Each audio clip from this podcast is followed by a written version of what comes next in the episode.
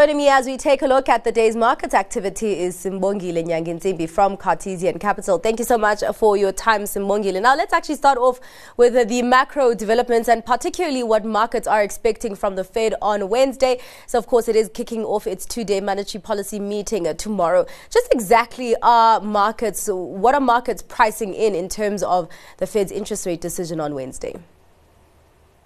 Hi, Minachi. So, as you say, markets are uh, the cautious ahead of the Fed uh, decision later this week. The Bank of England is also having an MPC meeting. But largely, markets are expecting that both the Fed and the Bank of England will be holding rates. But what they are looking to is um, forward guidance that they'll be receiving from the Fed on future rate decisions. Uh, all right. It's going to be very, very interesting because, I mean, of course, we had seen that elevation in yields where markets have basically said that, you know what, uh, rates have already go- gone up, so meaning that they've done the work for the Fed. So that uh, outlook guidance is going to be uh, quite important uh, to, to sift through. Let's take a look at South Africa because the midterm budget is coming up uh, and there seems to be kind of subdued sentiment with that. We even did get sour economic data coming out today that South Africa recorded recorded a budget deficit of almost 15 billion rand in September compared to a benefit of over 3 billion rand uh, in the prior comparative period. What do we need to look out for there?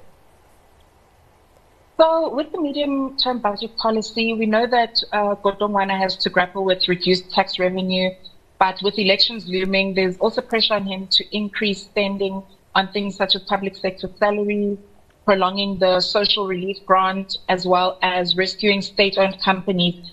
And then we also are looking, well, the, the public is looking at him to allocate more resources to various government departments.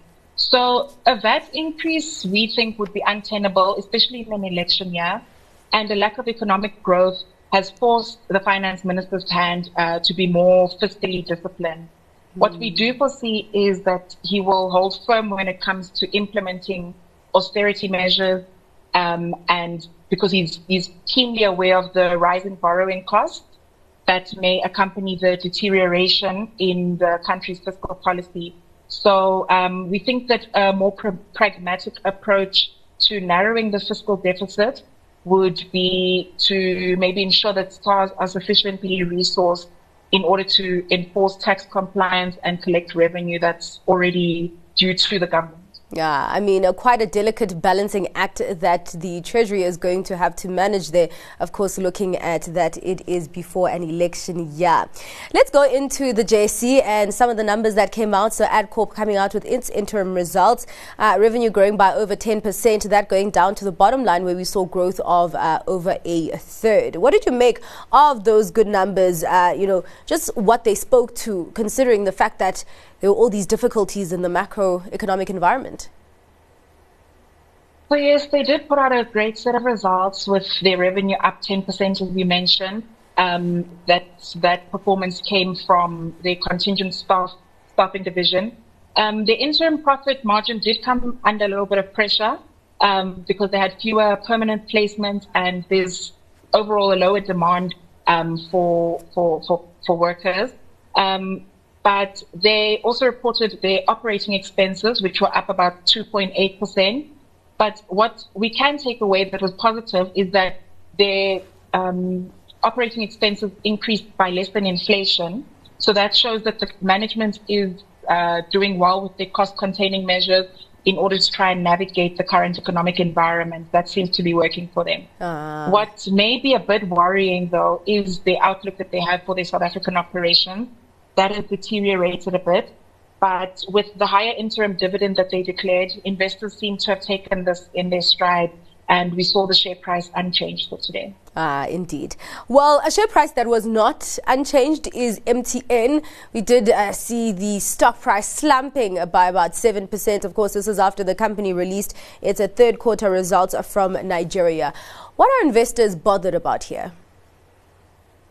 So I think the main concern from today's announcement was regarding their revision of their unrealized FX losses.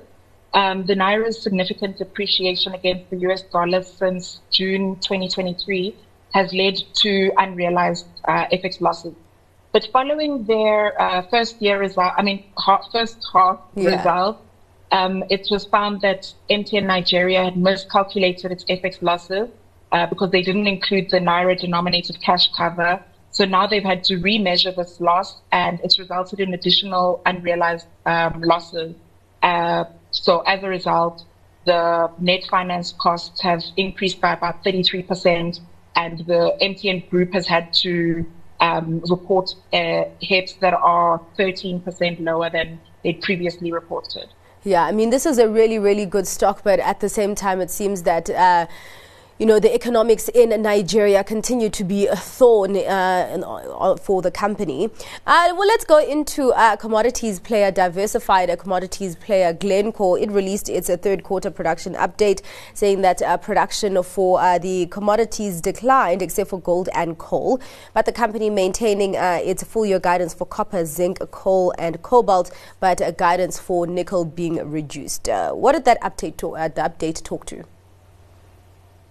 So their uh, in, internally sourced copper production uh, decreased about 5%, nickel production down 15%, And then um, the reason for the nickel cutback, uh, they Glencore revised their nickel production lower. And the reason for this nickel cutback is because of the maintenance and, and interruptions at their um, Sudbury smelter. Um, these came with the, they're taking longer to recover from those 2022 strikes.